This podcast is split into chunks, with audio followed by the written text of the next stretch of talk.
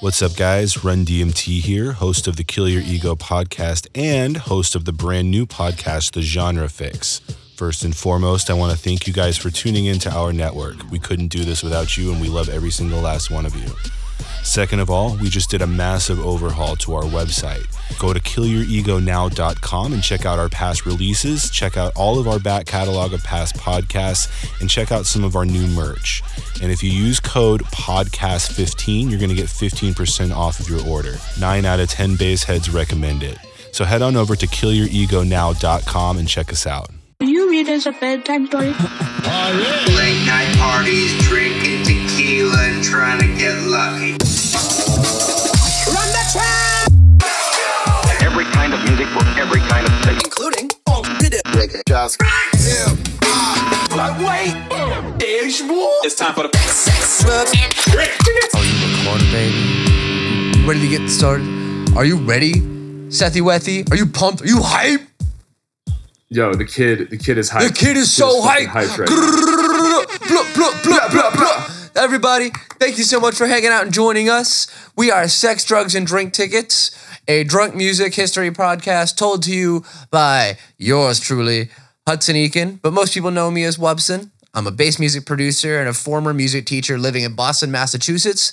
And I'm joined by my bestie, the bearded man with the big beer can, the sweetest, most nicest, most badass, handsome front of house engineer you've ever met, Seth fucking Richardson. Richardson. occasional beard model. Occasion- An occasional beard model.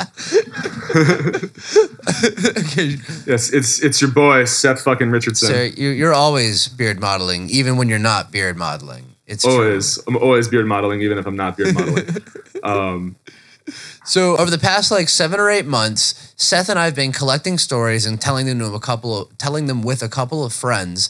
And so we're gonna be playing y'all a mixture of these newer stories we're working on, as well as some of the older ones that we've already done some deeper dives into.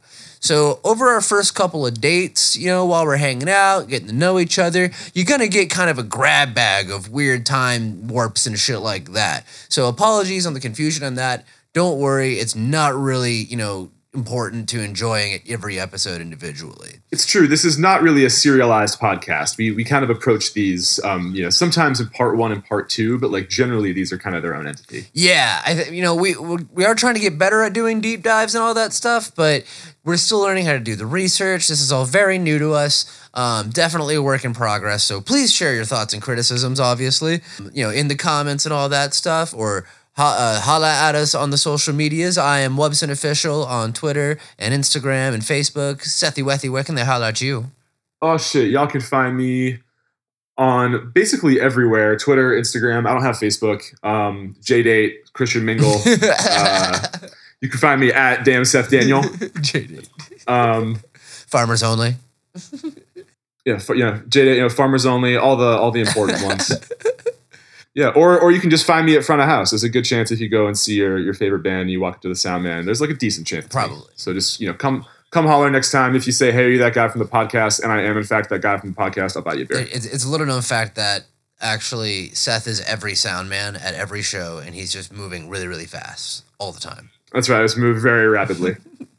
So, um, like I said, you know, today's our first date, so we're gonna go a little easy on you. We're gonna instead of doing like one big story or even doing part one of a story, we're gonna do like a little, a little two course tapas plate, a little, little platter of ser- stories served up by yours truly. Uh, if you like what you hear, leave us a comment, share with your friends. Honestly, we don't even really care what the comment is, just having activity on whatever format you're listening on, whether it's Spotify or SoundCloud or iTunes. Just say something like, "Uh, Seth is really pretty, and then boom, that's cool. Or tell us about the weather in your hood, or like a really dope recipe you enjoy, or anything really, or a story you want us to cover. That's a good one. Just holler at us. Just holler at us. We want to talk to You you. can say random shit too, whatever.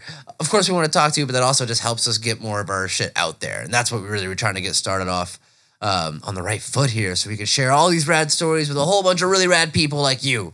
So, with that being said, we have a little bit of a disclaimer. We're not historians, we're musicians, and we're going to be drinking. We're going to be drinking heavily. Sometimes when we do these, It's we true. may have been drinking all day. So It's it true. you know, and we we won't apologize for this, but we will own the fact that sometimes things become sloppy and fun that way. So we're not perfect, but we're a lot of fun. Uh, we're like that. We're you know we're not the prom queen, but we're that like slightly less handsome or less pretty person that like really likes to get nasty. We do that thing with the tongue you like, you know? Like like we really we really get nasty with it. So, you know, that's that's what we're here to do. We're here to get nasty and ugly and grimy and sweaty and gory cuz that's what history's all about. That's right. And we also we we should mention that we we generally approach these stories by assuming truth, by just generally assuming Oh, yeah. truth. And what I mean by that is if there is if there is a conspiracy theory that we can go and follow down the rabbit hole, we will do that. Mhm. That And regardless of how regardless of what validity it carries, we will follow that down the rabbit hole just to explore every option. sometimes it's just fun to do. It's true. All right. That's the sound of me that's the sound of me pulling up a glass of wine right there. I got me a nice little Hefeweizen. A nice a heifer. Oh, Got me a big old tall boy heifer right here. Yeah, girl. Hey. Uh, uh. So fucking Hey. with that, drink for episode one of Sex, Drugs, and Drink Tickets. All right. Yeah, you want to get us started, bro? Yes, episode one of Sex, Drugs, and Drink Tickets. And so, Hudson, today we're gonna we're gonna explore an aspect of of recorded music, of pop music. By pop music, I mean popular music, not necessarily like you know your stereotypical candy coated pop music, but your you know your popular music. Every once in a while, when you when you start to look a little bit deeper into the making of some of your favorite songs, um, you start to find that there are um, there are certain characters who come up a lot there are some people whose whose hands have touched a lot of the things that have gone out into the airwaves that we've come to know and love. Um, Mm-hmm, mm-hmm. Invisible are- hands. Exactly, invisible strings. hands. Exactly, and you know we uh, we we we may, we may talk about ghost producers at some point, and that's a different uh, that's a different conversation entirely. Um, So would, would but- this be more like sound guys or, you know, light technicians or other people who work in the dark and don't get nearly the credit that they deserve? Hmm.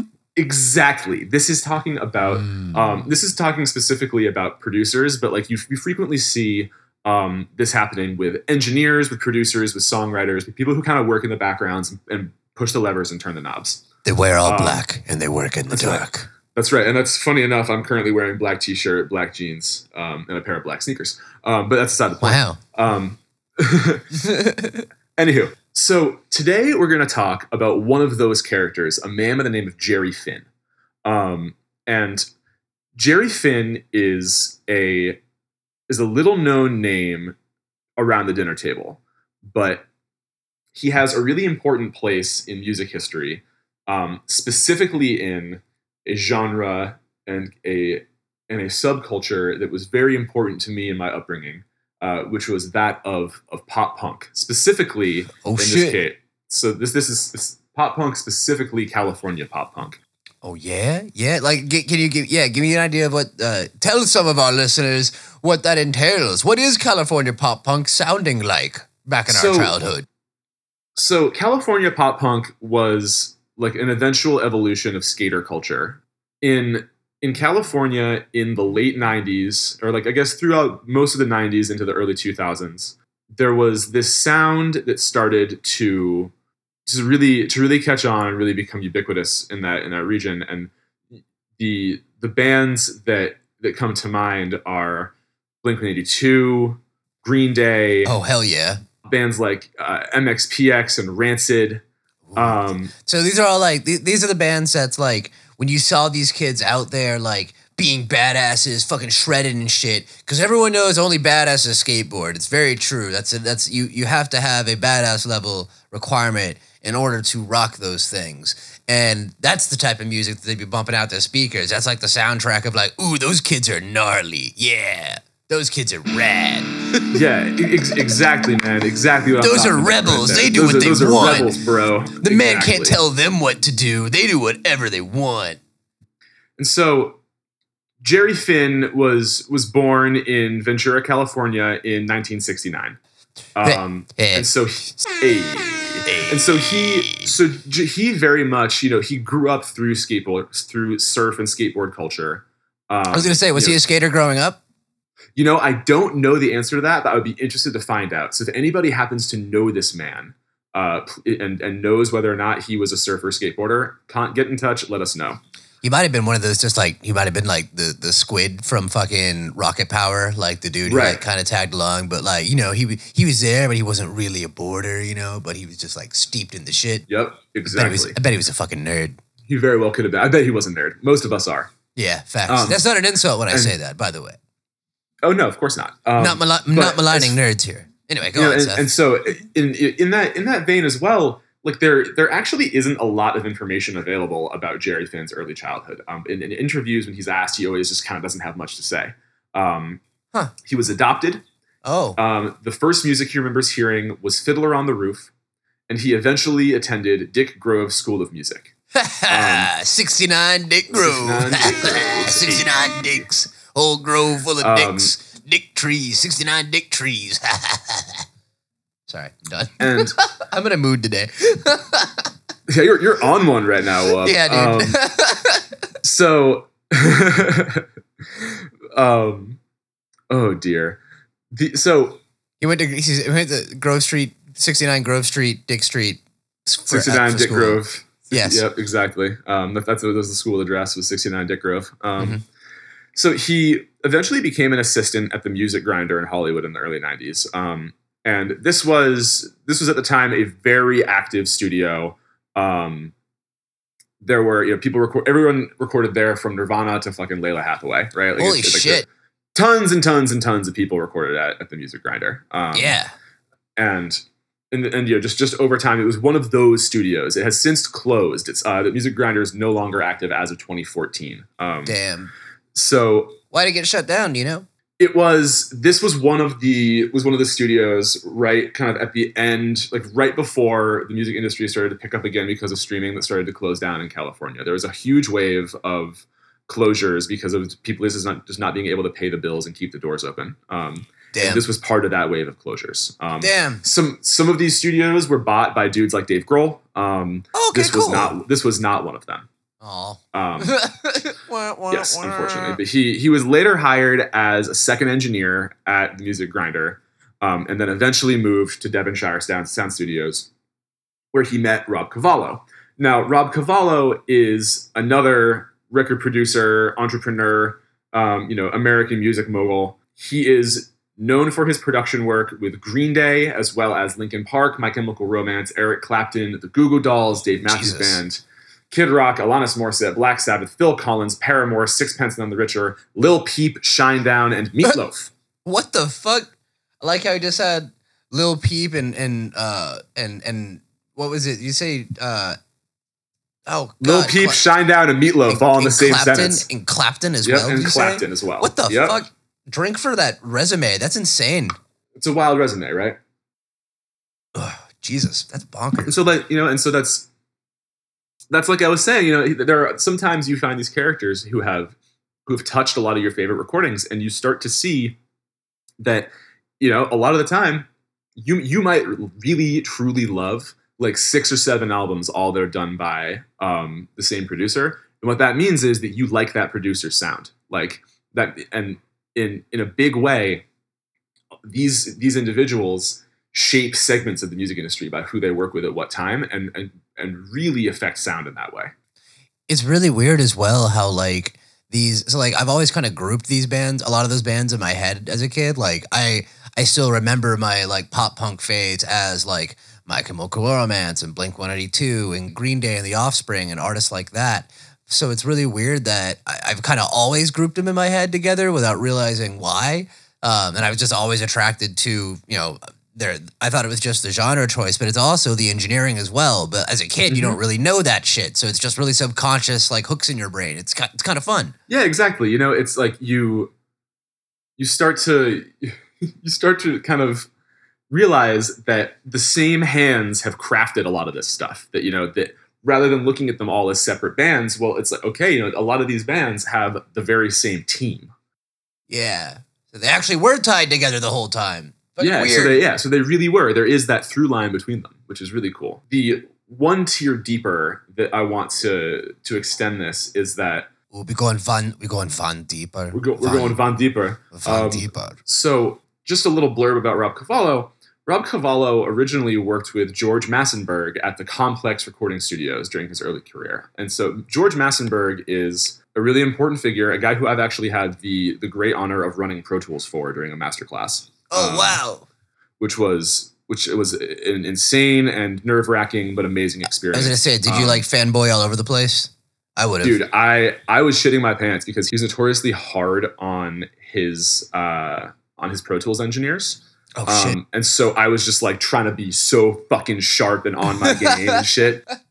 And um and he ended up like he ended up really liking me. Oh, that's great. I envision him like a Gordon Ramsay, just like putting your exactly. head between, like exactly like a Gordon Ramsay. putting your um, head between two mouse pads or two speakers and being like, "What are you? What are you?" Yep, exactly. the reason I mention this that he worked with George Massenburg is because George Massenburg is um, he is responsible for automation and the parametric equalizer. Yeah, yeah, yeah. Mentioned this guy to me before, uh, off like without recording. So like, yeah. For those of you who don't know, um, for who don't know, you know, electronic music. Basically, what allows us to create set the program to change a sound over time, so that we don't have to do it manually every time. It's like the difference between a manual and an automatic transition uh, in a car. So it, it gives infinite possibilities when making music, and it's a really basic function that everybody uses. It's true, and and that event at one time didn't exist, and George Massenburg invented it for uh, for large format um, audio consoles back in back in the eighties. Um, and so he is the reason why all of the EDM producers out there can do big filter and noise sweeps to um, in Ableton to this day. That's the that's Um, a so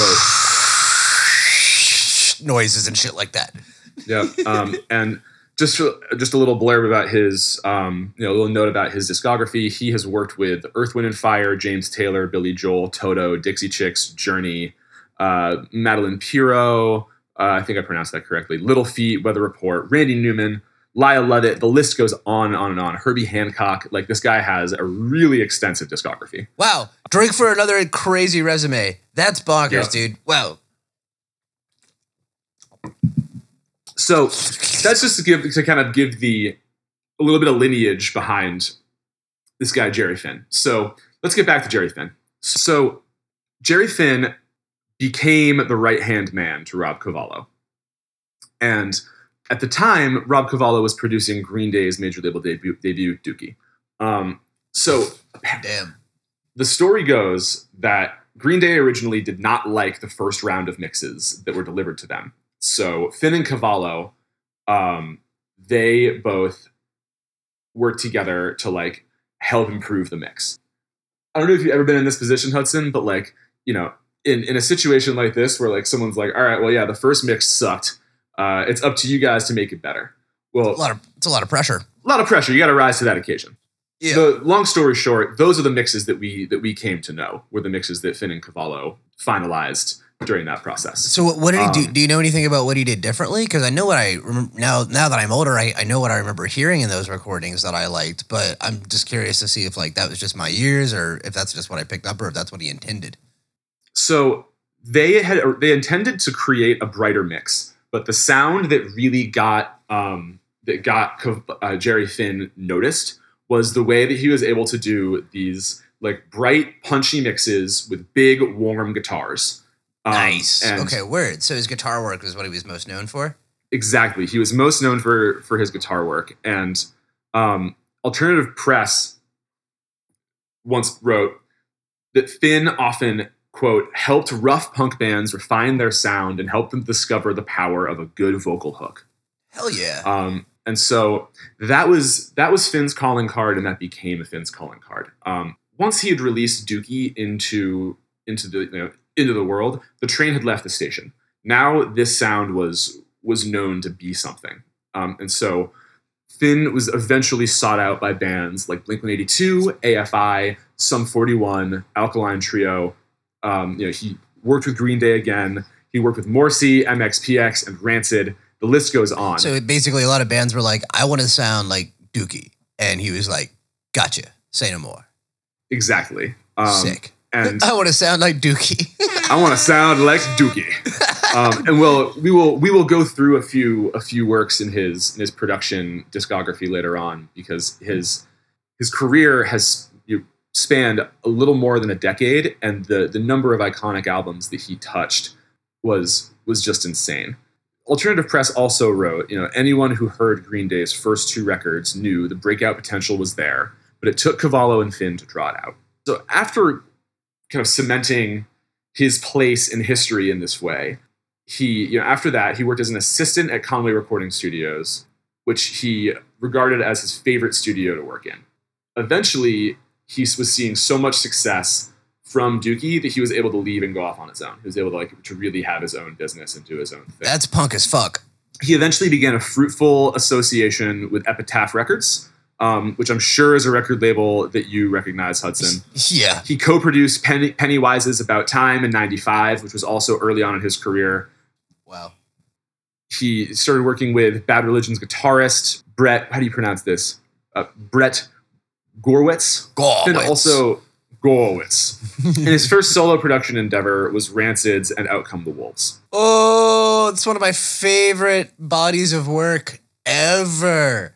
Wow. Yeah, you know, it's oh. it's really amazing. Um, Oh, wow. It's really amazing going through this guy's discography because the the records that he's touched are all the records that really defined the, like my my upbringing. Um, another one that he he had his hands all up in was Blink 182's Enema of the State. Woo! Yeah, damn. Yeah, I can't ignore that Yeah. one for sure. Yep, he also for them he returned to produce the Mark Tom and Travis show, Take Off Your Pants and Jacket, Blink 182, the self-titled. He also eventually worked on the Boxcar Boxcar Racer, self-titled, and the Plus and Plus 44's original. Fuck, I love right? both So, those like, side projects. Those were both yeah, great. he was yeah. he was all up in all of those projects. Um, Wow. And so I I do want to to run through his his production discography because the list of of albums in total he's worked on is just mind blowing. so like, do we do we drink for every one? Do we like chug while you do it? Like, what what's what's the plan here, boss? All right. Oh man. Um, I think I think that we're just gonna have to. I think that we're gonna have to drink for every one. Oh Jesus! Um, All right, cool. but, we're, but I'm but I'm only gonna but I'm only gonna touch the ones. Uh, I'm only gonna touch a couple per year. So uh, so it won't be too intense. okay, Um, so I'll keep count. the very the very first album he worked on was uh, was Color Me Badd's Young, Gifted, and Bad the remixes as an assistant engineer and remix assistant. That was in 1992, the same year that I was born. So let's drink for drink for the start of the career. I was six years old. Jesus. Mm-hmm. Drink for a start. Drink for the start. In 94 was when Jerry Finn worked on Green Day's Dookie and Green Day's Woodstock 94. Um, and he was the mix engineer on all of Dookie and the mix engineer on When I Come Around on Woodstock 94. So drink for Dookie. Drink for Dookie. Drink for sounding like Dookie. as a as a as a contrast to that, that same year in 1994, he also was the assistant engineer on Alvin and the Chipmunks, A Very Merry Chipmunk. Drink for a Very Merry Chipmunk. Yes, excellent. In 1995, he was credited as the engineer and mixer on Goo Goo Dolls' A Boy Named Goo. Wow. He was also credited as the mix engineer on Green Day's Insomniac and the Jerky Boys, or and did a remix of the Jerky Boys, a 2,000 Light Years Away. So drink for both of those. So like a boy named Goo, and the the third one you mentioned. What was what was it? Was it- The Jerky Boys? Yeah, all that sound. It a boy named Goo. I was like, okay, sci-fi album maybe. And with the second one, I was with it too. But then you got the Jerky Boys, and I was like, nope, this is a really, really niche porn. Boy Named Goo, Insomniac, and the Jerky Boys. Yep. Yep, yep. That is a, uh, yep. that sure, sure is. In 1995, he also produced, he also was credited as the producer and engineer on Pennywise's About Time. He was, uh, so Drink for Pennywise. hmm hmm He was also credited as the producer and mixer on Rancid's and Out Come the Wolves in 95. So Drink for Rancid. Hell yeah. Maxwell Murder is still one of my favorite punk songs ever. Um, and as an honorable mention, and I'm calling it an honorable mention because we're not going to drink for this one, but it does deserve to be said. He also touched Weezer's uh, Angus music from the motion picture as uh, he was the engineer on that. On "You Gave Me Your Love." Um, sorry, you gave me your love to me. So- you gave your love to me softly. There we go. Wow. Huh. he was also credited as the engineer on Weezer's "You Gave Your Love to Me Softly." Um, Word, cool. so honorable mention for Weezer. Um, in '96, he worked on Brain Stew and Jaded as the mixer for Green Day. He worked on Goo Goo Dolls' Hit or Miss. Jesus. So drink for both of those. Ugh. Brain Stew is so good, dude. I love that song. I know it. In 97, he was the mixer on Green Day's Good Riddance, the iconic Time of Your Life. Yep. He was, so drink for Time of Your Life. For every middle school graduation song that was trying to be edgy ever.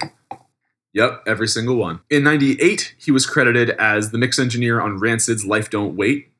He was also credited as the mixer on the Vandals, Hitler Bad, Vandals Good. A statement that I agree with. I would, yeah, I, I, am I with fuck it. with that with sentiment. it. Yeah, yeah, I'm down. I'd also play that video game, you know?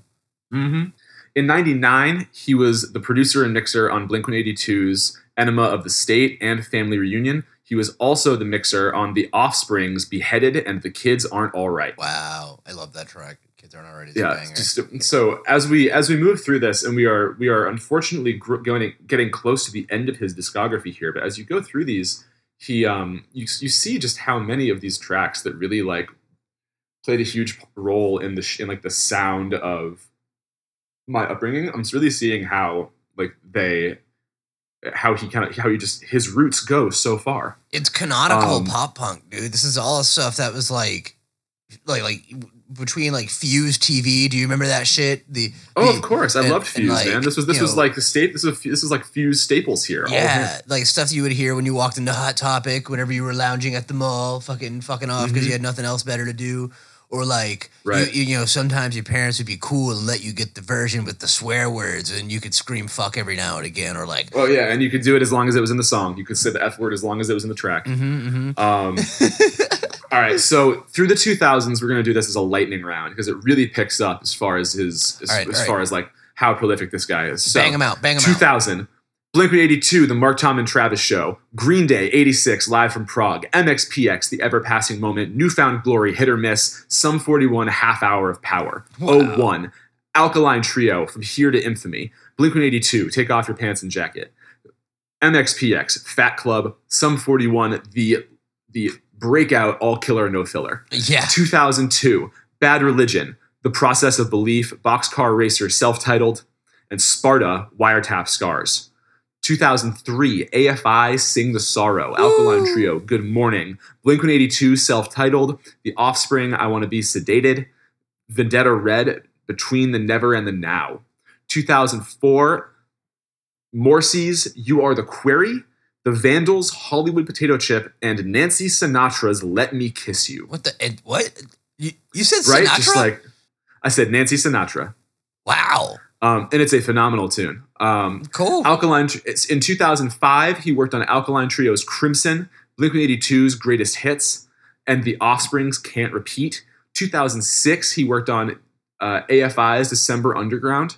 Plus 44 is when your heart stops beating. Ti- and in 2007, he worked on Tiger Army, year music from Regions Beyond, and 09 Morrissey's Years of Refusal. His discography, his discography ends in 2009. Okay, so first of all, drink because I counted like 27 albums. That's insane. Yep. And also, Seth, question. I noticed that his output kind of slowed down towards the end. Like literally, I believe it was like uh, the, during the last four years, he had three albums, then two albums, then one, and then one, respectively. Did I hear that right? Yep. What, what was going on there? He he had the same number of albums between 06 and 09 as he did in 2005 alone. so um, what's going on there? Why is he slowing down? So in 2008, Jerry Finn passed away. I Um, mean, damn. I mean, sorry, I didn't mean to laugh, but like, wow. Yes, death is a very good reason to slow down. What happened Yes. to him? Holy shit. Um, in July 2008, Finn suffered an intracerebral hemorrhage followed by a massive heart attack. He was taken off life support about a month later um, and never regained consciousness. He eventually died late August 2008. Holy Um, fuck. Wow. Okay. Um, so if you and in 2008 that was also kind of the end of this sound. Yeah, yeah. If you if you look through time, if you look through what was getting released, um, if you kind of if you take like, for example, by 2008 we had kind of entered into the era of like Fallout Boy, right? And Yeah. and we started to get bands that were you know that were playing pop punk more in that um, more in that style, right? Like Fallout Boys from Under the Cork Tree came out in 2005. yeah, it was a little bit more pop and a little bit less punk. Exactly. And at that time, um, so 2008, we really start to see that taper off. We start to see the era of Bloghouse start to be upon us. Um, and a lot of the bands that we knew that we grew up with that really shaped the sound of our um, of our childhoods, they they either aged out or stopped making music. Um, and right at that same time, the the character who was responsible for for large part the sound of all of these iconic bands and all of these iconic records by these bands that we all identified with um, this was very literally the end of a sound through the death of this character Holy shit. That's like, wow, that's bonkers. It's who carried an era by himself. Like, he did holy the fuck. the Jerry Finn sound, this you know this rough pop punk band with a powerful hook, with this like warm forward guitar and you know and very present vocal. Um, this was this was the sound of a time. This he he had his hands in some of the biggest songs of of that time, from Blink 182's All the Small Things, uh, Green Day's Time of Your Life. Um, this re- this Damn. really was this really was an example of an individual who shaped an era for music. And so I would argue that in in that regard, Jerry Finn should be regarded alongside people like Max Martin. He should be regarded alongside people, dare I say it, like Quincy Jones, um, like uh, like Phil Spector minus the murder. I mean, I think he's a little bit better than Phil just because you know there's there is no murder in this story.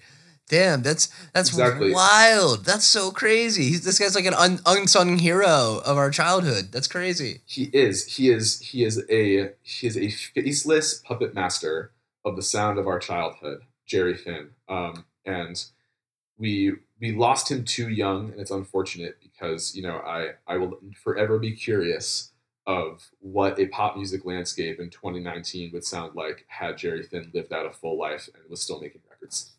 For real. God damn, that's crazy. Yes. Drink for the Yes, homie, pour one out for the boy. Drink that's for nuts. the homie, pouring out exactly, pouring out for Jerry, man. It's bonkers.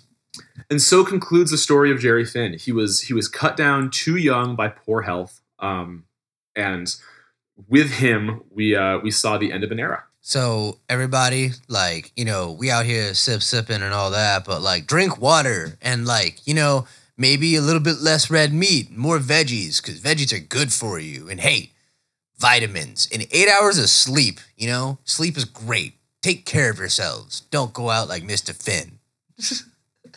Exactly. Don't go out like Mr. Finn. And you know, it is uh, for for our for our you know musically inclined uh, listeners out there. You know, if you're, it's important as as musicians, as creatives, to take care of your body and to take care of your mind. And as a you know, just as a quick PSA, as you know, as fellow musicians, be sure that you guys are taking care of yourselves because we've lost too many characters too young. Um, have seen too much human capital wasted on on preventable death.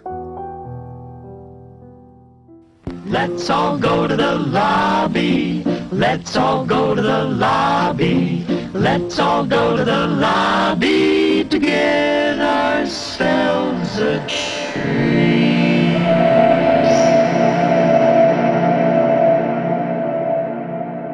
What up, guys? Run DMT here, reminding you to head over to killyouregonow.com and check out our past podcast episodes, releases, and new merch. And if you use the code podcast15, you get 15% off of our order. Also, don't forget to join our mailing list on the head of the site to get exclusive offers, discounts, freebies, and so much more. Find all this and more at killyouregonow.com. See you there. Damn. Holy shit. Wow. Drink. So I'm gonna turn this like super sad van around into happy traffic. And we're gonna talk right, let's, about let's let's let's go to let's let's get happy, Hudson. Skirt, got, you know, we had to we had to deal with some we had to deal with some loss. Let's get let's let's deal with some let's deal with something new, Hudson. What's going on? So so you know it's it's fun. We're you know we're we're just not talking about loss in my story. We're just gonna talk about violence. so Just what I was hoping for. Let's rock and fucking roll. so I'm gonna talk a little bit about one of my favorite composers. Uh, he's a, a really ridiculous, amazingly creative individual named Igor or Igor uh, Stravinsky is what everyone knows him as generally. So this man's was born on. Actually, you know what? No. Before we even get started, I have to pay him the proper respect. Drink for Igor Stravinsky. Drink for Stravinsky, my G. Okay. Gotta Okay. pour me another glass of wine. Oh damn! You, you gotta gotta, two- re, gotta is another- refill a refill. This is a two last type of show, apparently. I'm fine with that. Here we go. All right. So our man's Igor Stravinsky was born on June seventeenth, eighteen eighty-two, in Oranienbaum. Oranienbaum. I can't even pronounce it. Russia. I liked it. thank you, thank you. I appreciate it. You know, Yes, um, of course, here for you. I could say I was trying, but really I'm drunkenly trying, and I didn't bother to look up the pronunciation beforehand on this one. So I'll, I'll own this one, y'all. I, I didn't do I didn't do the reading. I didn't do the homework, but I got the story right. So anyway, Stravinsky's parents didn't want him to become a composer because they were both struggling musicians themselves. His father was a bassist of uh, was one of the leading operatic bassists of the time, and you know instead they were like, "Nabi, you you don't want this life. You go into law school." Mm. And so, even though he had taken, uh, you know, he had he had taken piano lessons throughout his life, uh, and Tchaikovsky was a big influence on him. And so, like you know, music was always a big part of him. And then the universe just kind of said, "Nah, man, like like you you got to make music." Igor attended less mm-hmm. than yeah, dude. The stars just aligned. That happens to some of us, man. It, it, it divine intervention, you know. I mean, so, it's sometimes some people are truly chosen to make music, and I, I believe It's true. I believe our man's is one of them. Fish, fish got to swim. Igor attended less than fifty classes during his during his entire time at law school, and when the school closed for two months due to the violence of Bloody Sunday, Bloody Sunday, uh, in 1905, which if you don't know, quick high school history lesson. The Bloody Sunday massacre occurred when unarmed demonstrators approaching the imperial palace with a petition for the Tsar to sign in St. Petersburg were fired upon by the imperial guard. This started the violent phase of the Russian Revolution. Yay, drink. Yeah, revolution. and so, because of this, uh, he was awarded a half degree and he dropped out entirely to focus on music. Damn. Okay. Yeah, like, like, like I said, the universe was just like, nah, you just go for it, man. Let's go. I think so. So, I was just gonna, I was just gonna interject. No, that's interesting. Is I there's a really talented engineer that I work with that used to um, that was a finance guy, uh, be, out of the expectation of his family and really hated it. So he went to a two year certification for for audio and got really good at it, and then started mixing front of house. um, wow, yeah, that's Just like- awesome.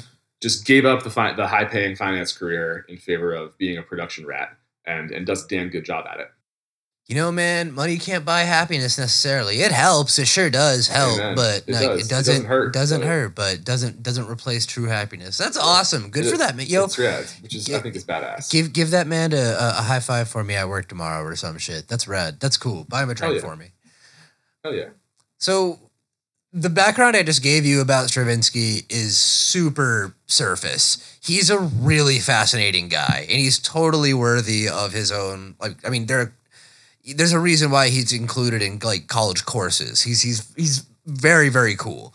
Um, and one day we should totally write up some more episodes on these Russian classical composers because this shit is bonkers. Right, Russian classical composers are like the Super Smash Brothers characters of classical music. Th- that's that's a great. Yo, you're not wrong. They're like wrestlers and shit. They're, the- I I That's say what I'm saying. Like they're the WWF wrestlers of classical music. they're they're the most punk rock and metal because like the Russian government basically d- the super TLDR.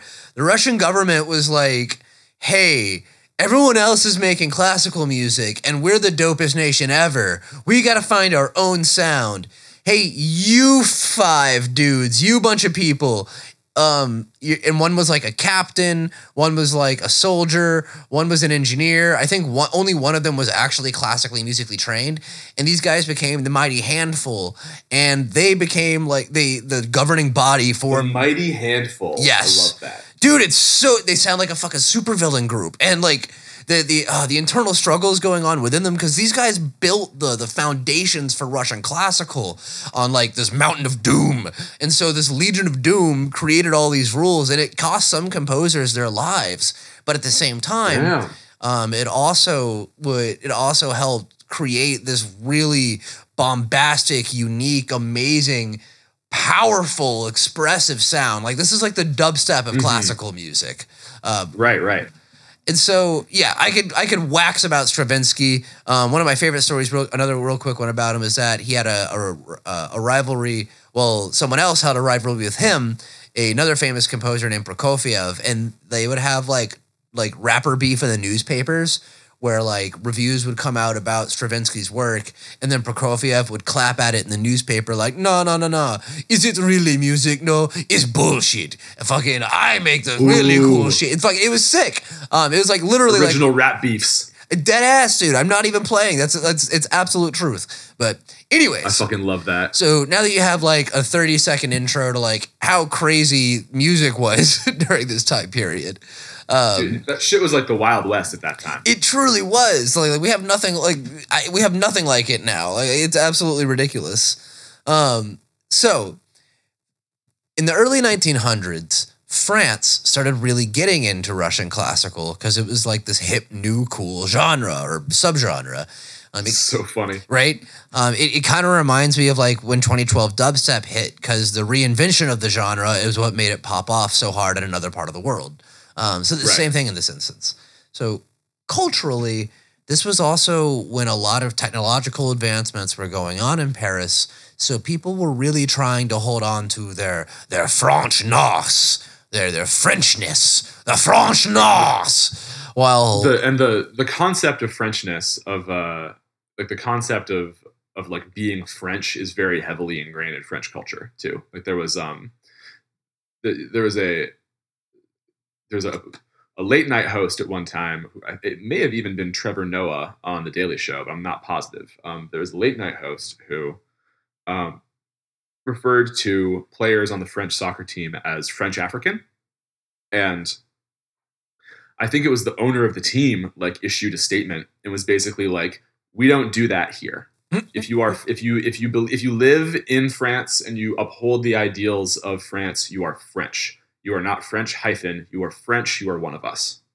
French as fuck. Exactly. And so the the, the idea of being French um, and and the identifying as being French is very important in that culture. they were trying to hold on to this cultural identity while progressing into a modern age.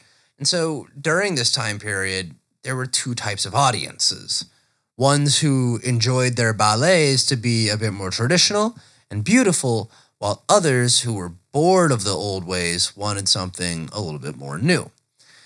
And so, you know, in uh, this is when the ballet russe came to be because they started importing all this Russian classical to uh, Paris. So it was like a showcase for Russian classical that they would have.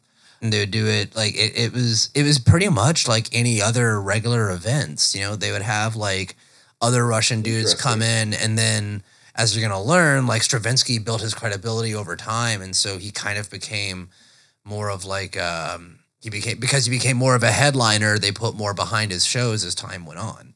Interesting. Yeah, it's it's it's it's actually when you compare it to modern things, it's actually totally it's very modern. Like, um, so in 1910, he debuted a really badass piece called "The Firebird" in Paris, and it brought the It's metal. It's metal as metal. fuck, dude.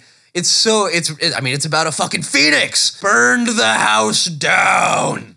Of course it did. So it's it's yeah, like it, so you know, it's the story of a motherfucking phoenix going Trogdor the Burninator all over the countryside and fucking shit up, and then it's then spring comes along after the fire burns out, and it's a happy ending because the forest springs anew over the ashes. If you've seen the movie Fantasia 2000, you know this piece because Oh shit. yeah, It's the ending key. It's the conclusion. It's it's this, it's the metal as fuck arch druid versus phoenix fight at the end.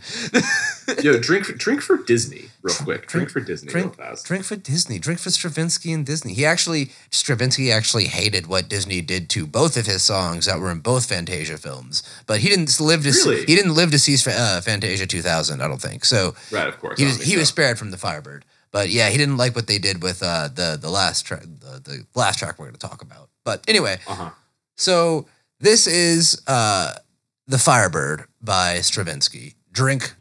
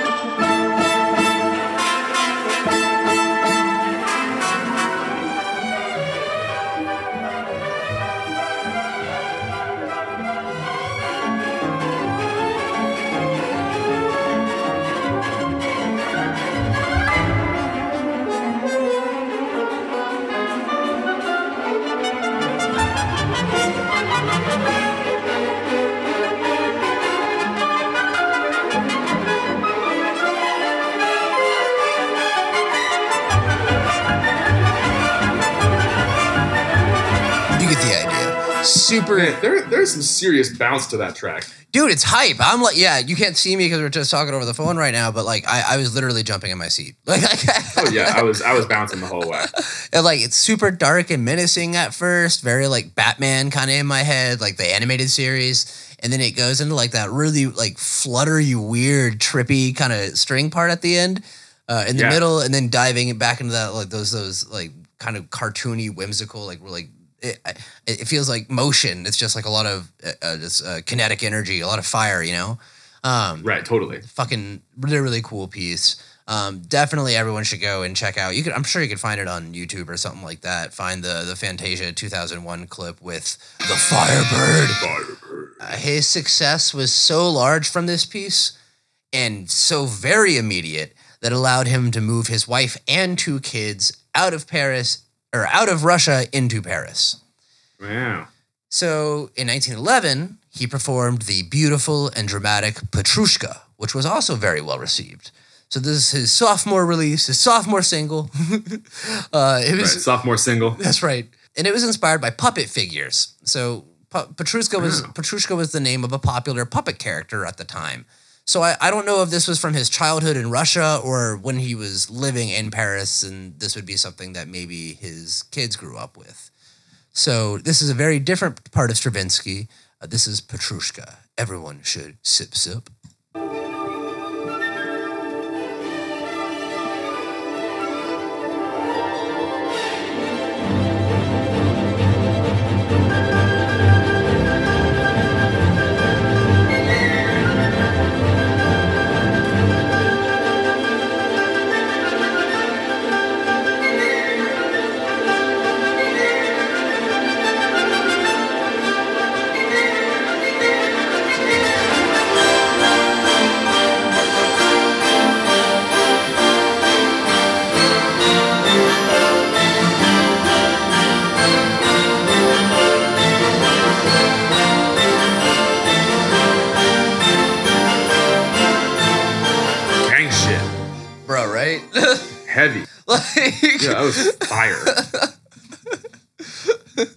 Absolute fire. Um, no, yeah. So the man makes heaters, but also at the beginning, that was very like you know, like it felt like the beginning of a Disney movie. It felt very you know explorative, uh, very very hands up, kind of airy and chorusy. The rest of the piece is very cartoony and whimsical and uh, very bright. Um, it's got its It like is, it's, yeah. it's got its sad mopey moments as well, but they sound like cartoony sad mopey It's moments. true, and that and that bounce moment is just so bouncy. yeah, dude. Like I said, like I couldn't help but beatbox over it. I was just wilding. Like like that that that's Oh a yeah, you got to. Like Dun so dun dun dun dun dun dun dun. Like that slaps. It was yeah, that was a heater. Um, and it's not the same. It's not the same type of sad. Excuse me. It's not the same type of sadness either it can- as like the Firebird, which was a lot more dramatic. And when it has its low points, it's like truly sad compared to Yeah. Petrushka, which is like cartoon sad. Yeah. So then, two years later, he ha- he debuts The Rites of Spring. Now, Oh shit. this is one of the greatest opening night reactions to a performance in musical history. Let me tell you why this is particularly wild. Okay. So, compared to previous ballets, this was an even bigger deal because this was a supergroup. Not only was Stravinsky composing and writing the music for it, but it was to be choreographed by one of Paris's finest at the time, Vaslav uh, Nijinsky. I can't even. Uh, there's more consonants than vowel. I, I can't do it. Um, and staged by and staged by Michael Fokine, Fokine, Fokine, Fokine. Fo- I like Fokine. Fokine. I Michael like Fokine. Fokine. Michael Fokine. That's fun. Mikey fucking. Mikey fucking. Mikey fucking. Mikey fucking. Hey. fucking hey. Drink from Mikey fucking. Hey. Drinky, drink from drinky from Mikey fucking A. Drinky for Mikey fucking A. Uh, so, to translate, this is the modern equivalent of pairing a dope up and coming producer or rapper or band or what have you with a director and a choreographer for a music video. Interesting. So, Seth, if you could make a dream team of composer, director, and choreographer, who would you pick? And no limits. Ooh, composer, director, and choreographer. Composer, composer is a loose composer is a loose term as well. It can be any anyone who composes music. Period. I'm going. I'm just going for my homeboy John Williams. Um, and I'm going for I'm going for John Williams. Strong. I'm going James Cam. I'm going James Cameron. And I'm going Beyonce's choreographer. And that's that's the world I want to live in. Wait, say that you broke up for a minute. You're going. You're going. Beyonce's choreographer. You're going. John Williams and who? James Cameron. James Cameron. Okay, I'd watch the shit out of that. I would. That's what I'm saying. Like, there's like there's gonna be dinosaurs and, and flash mob dance breaks. It's gonna be a whole shit. Yeah, it's gonna be intense. That's that's dope. I would watch the shit out of that. What are yours, Hudson? What are yours? I want like Miyazaki and the Jabbawockeez, right? Some fucking animated, Yeah. some some some animated shenanigans over the Jabbawockeez from America's Best Dance Crew. Yes. And right, the guys with the masks, they were sick. Yes, they're so fly. And actually, like seriously, with their like their kind of like where their uniforms that are so like kind of plain and basic, but at the same time not, they could totally project some cool shit onto it. I don't know. There's potential there. Hell Um, yeah. No, I'm into it. I'm very into it. And I want like a I want like a, a rapper with a fuck ton of personality, like like uh, Danny Brown or Denzel Curry. I think that would be really really fun, That would be really cool. right? Really, really cool. So fucking, I, I just want like Danny Brown like riding a surfboard with like Ponyo and shit swimming around him, and the cat bus fucking dropping weed bombs on him that he's like smoking while fucking rapping at the same time. I don't know. There's there's there's a lot of potential here. Fucking Miyazaki, if you're trying to holla at your boy for you know a storyboard or something, I'm here. You know, I'm I'm I'm ready to do this. You know, okay. I, we are, we're here for you. we got we got mad ideas. The, we're just spitting gold all day. so so aside from the fact that this was like a super group, uh, the rehearsals for this were wild. Um, they were so intensive that they actually had to delay the performance by a year. So they they wanted to do it in, in uh, 1912, but because Damn, by a year? a year, dude. Because well, and That's also a hell of a production delay. everything was well all, putting putting everything in perspective they had to do everything by hand back then as well but True, still true. so like this was they had to expand the orchestra um, and because of that and the dancers and just the the it, it was a very different performance as you'll soon hear it required over a hundred rehearsals so a, Interesting. a lot Okay, so it's just a really big show. yeah, it's just a, a big show. And that means a lot more money goes into it as well. And Mm. back in the day, don't forget, there were only there were no labels or promoters. this shit was funded by the crown or the church. And in this case, it was Mhm. funded by the crown. And You definitely Wow, don't want to okay. piss off either. No, you don't. You certainly do not. And then finally, Stravinsky is also under the pressure of releasing his third single. So, Ooh. right? So this this is like people have been waiting 2 years for this piece of music as well. So this is a big fucking deal. There's a lot of hype behind this. hmm So first he went dark and dramatic, and then he went light and fun and bouncy. And where could he go next? What, what, what would you do, Seth? What would you? What kind of themes would you try to deliver on your third piece Oh. in his situation? I try to break shit, Hudson. So you just go fucking, you just go fucking metal with it. You just fucking, I just go ham. you just go ham. You, you, you know, you and Stravinsky would get along swimmingly because Yeah, we have that in common. Very much so, because our man's went as controversial as possible. He fucking Ah. went pagan sacrifice to the god of spring. so, Fuck yeah. so he goes from like Batman to Toy Story to like Slayer or Marilyn Manson. so, Fuck yeah. so big risky move with a lot of resources put behind it. His name is associated with it.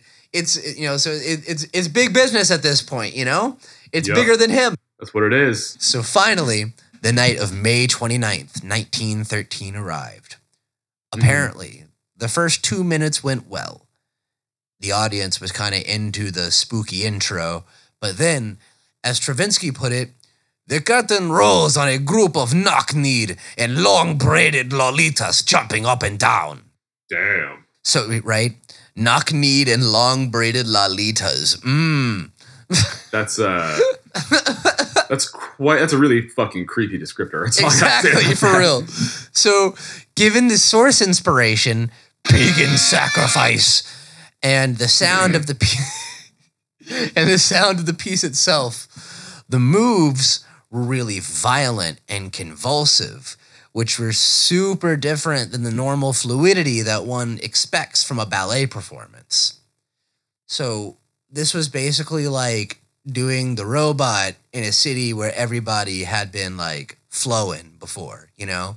It was just like, what the fuck are they even doing? So Mm-hmm. Right. they even they're even it's like it's like modern it's like modern music today. It's like they, they brought a new dance into it as well. They're trying to you know, show everyone the new Millie Wop or whatever. So so yes.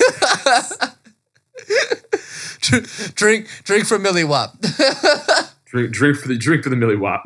So, mind you, some Parisians were really into this new and weird shit, but e- but even this was a, a lot. So, on top of the costumes that were really outlandish and the the sets were that were really dismal and stark, people just weren't having it. Interesting. Yeah. So before anybody goes and says, "Well, fuck these guys," like this is art, whatever. Okay, so I want you to really put yourself in their shoes. Okay. Mhm. So you're sitting in the crowd for your favorite artist, okay? And I want you to think of someone big, like a big artist, like a Kanye or a Bassnectar or a, or a Foo Fighters or a, a Zeppelin or an Elvis or, a, or whoever, whatever you're into, okay? Yeah, whatever whatever it may be. So, and you're at the start of their career too, like right when they're about to solidify things. This, you've been a fan since the beginning, okay? You saw their first show, you saw their second show, you went for their third show, and you know what? It's so big and so gnarly that it took a year for them to build out the venue and practice to get it right. So, Fuck. right? Like huge. This like like curated events are sick. Um, I've never been to like a Bassnectar freestyle or anything like that, but I hear that those events are just absolutely magical. Um, I would, you know, but but Yeah. building something out for a year, that's Olympian. That's insane. It's pretty fucking wild. so the curtain comes up, all right, and Mhm. your Kanye, whoever your Kanye is, is dressed in a chicken suit, and he's got Mhm. all these backup dancers dressed up as different types of cutlery and murder weapons, and you get to watch them. you get to watch them yodel to drum and bass, right? While they kill Kanye over the course of the performance. Okay, Seth, are you into? Mhm. Are you into it? Oh, I'm I'm here for this. You're here for this? Some people might give it a chance, you know? Others aren't as awesome as you, Seth. You know, other others just might not might not see it that way. Yeah, not quite. Not quite, bud. so, Oh man. oh man, what what? Oh. So, so what starts off as a few whispers morphs into like cat calls and then boos.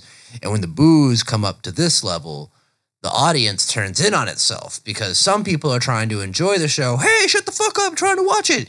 And the other ones are wiling out the show. Ah, this shit's fucking trash. I want my money back. So everyone's like, "Ah!" people start fighting and shit. It becomes Right. it becomes like a big cartoon cloud of violence. It gets buck wild. Yeah, for real.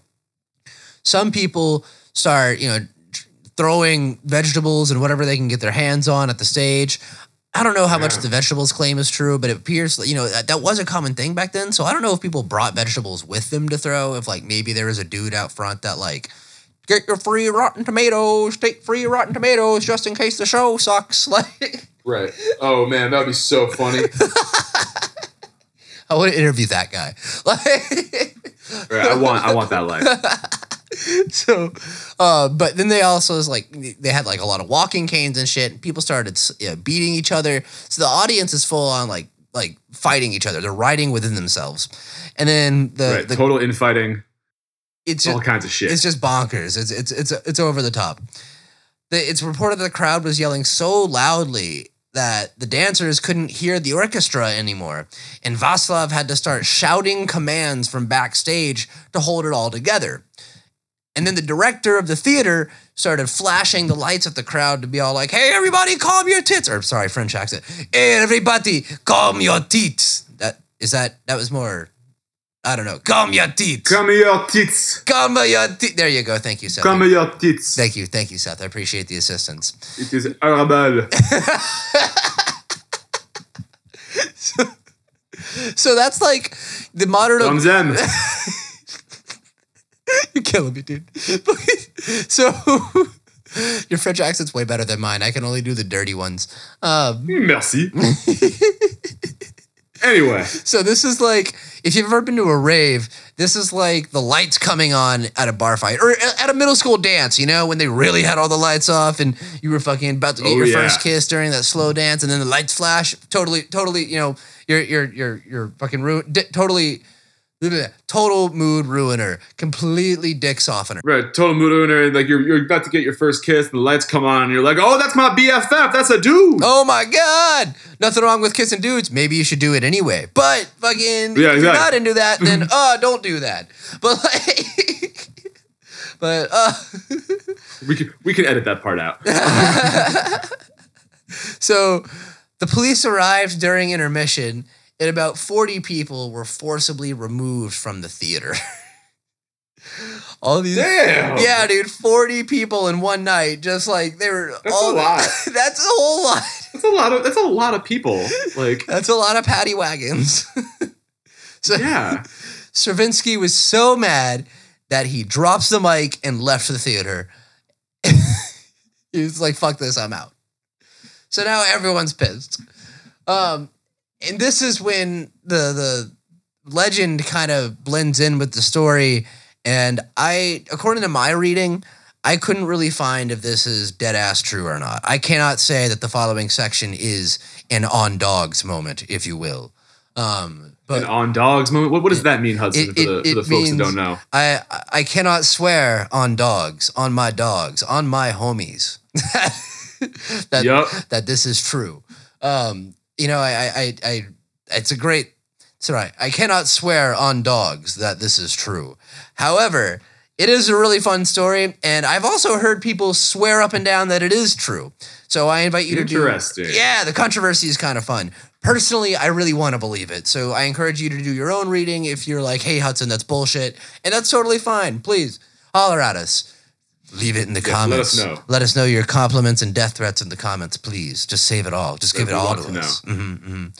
Whisper all your sweet, dirty nothings in the comments. Yeah. Mhm. All of So, so, according to legend or history, whatever you want to believe, the riot that ensued actually followed Stravinsky home after he dipped on the movie theater. Movie theater, after he dipped on the performance. So, this group of people follows him home and they actually start to burn his house down when they realize they can't get him out of it. Damn. Yeah. So imagine like you fucking running after you like dipped out of the two year performance that you built up for hundreds of people's jobs have been affected. You know, lots of lives are, are aside from the people who worked it, you have all the people who bought tickets, blah, blah, like all mm-hmm. the hype, big fucking deal. And you huff it all the way home, lock the door, put your back in the door, like, okay, it's all safe Damn. and then you hear the the, the angry noises. You hear the, the, the fucking insults. What what, what Stravinsky Stravinsky you fucking dirty ass state Stravinsky skeet fucking that's the only thing I can think of off the dome Yep. Stravinsky so Ain't nothing wrong with that. nope nope I mean if if I w- had to bully him in this day and era that would be the name I would give him so Um, absolutely. not that we approve of bullying but But if I had to, that's what I would call him. so, uh, if I had to take his lunch money, that's what I would call him while I was doing it. that's what I'm saying. If I had to take his lunch money, So Stravinsky actually has to jump out of his own house and join the riot that was out to hurt him in order to survive. And to this day, uh, because of this reaction, uh, The Rites of Spring is one of the most well known and controversial pieces of music that you can check out. If you're old enough to remember the OG Fantasia, like the very first one from 1982, it's the epic dinosaur sequence that we see whenever we see like the beginning of life and creation and then it, it you see like the single cells become you know fish and then frogs and then mm-hmm. all that stuff and we get like the epic t-rex fight with the the the, the triceratops and shit it's really metal really really fun right. all super badass.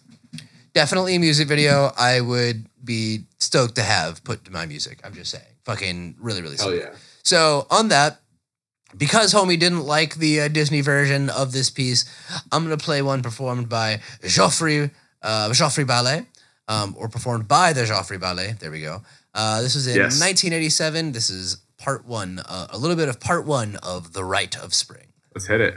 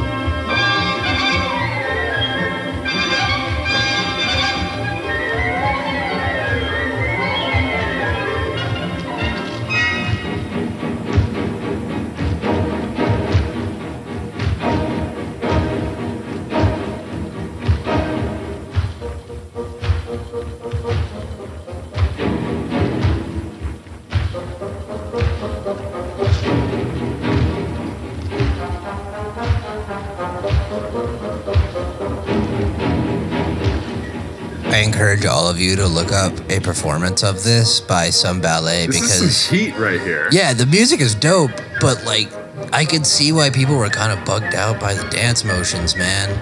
Like people are fucking I don't know, man. If I were like walking down an alleyway at like 3 a.m. on my way home from a show or some shit, and I saw people, like a group of people doing these herky jerky motions, like in unison, I would fucking Yeah. shit bricks. Like, I would love that. It'd be the most New York shit I can imagine.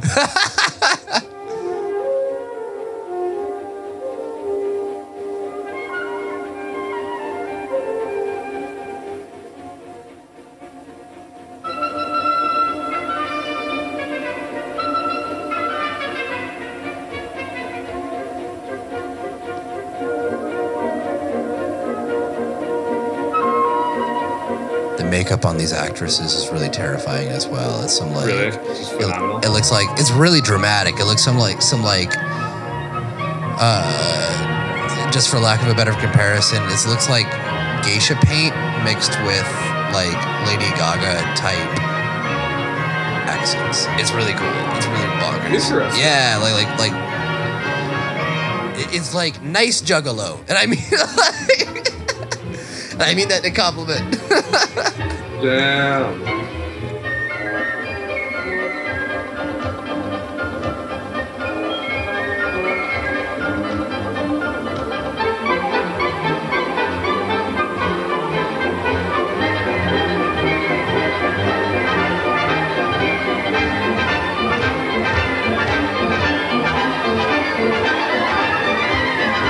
So yeah, as you can kind of get the idea, it's a much more dramatic and kind of drawn out and really crunchy, dissonant, like for lack of a better word, it's it's a lot more metal than his other pieces. I think. Just- It's super hard. Yeah, like I love that. yeah. Um, everyone should go and check those check those performances out. If you the Fantasia videos are a lot of fun, even if the homie didn't like them. Or you know, if you don't have any plans tonight, I encourage you to like you know maybe maybe roll up a little something something. You know, pour yourself a little something and listen listen to some Green Day or like bump some fucking Rite of Spring.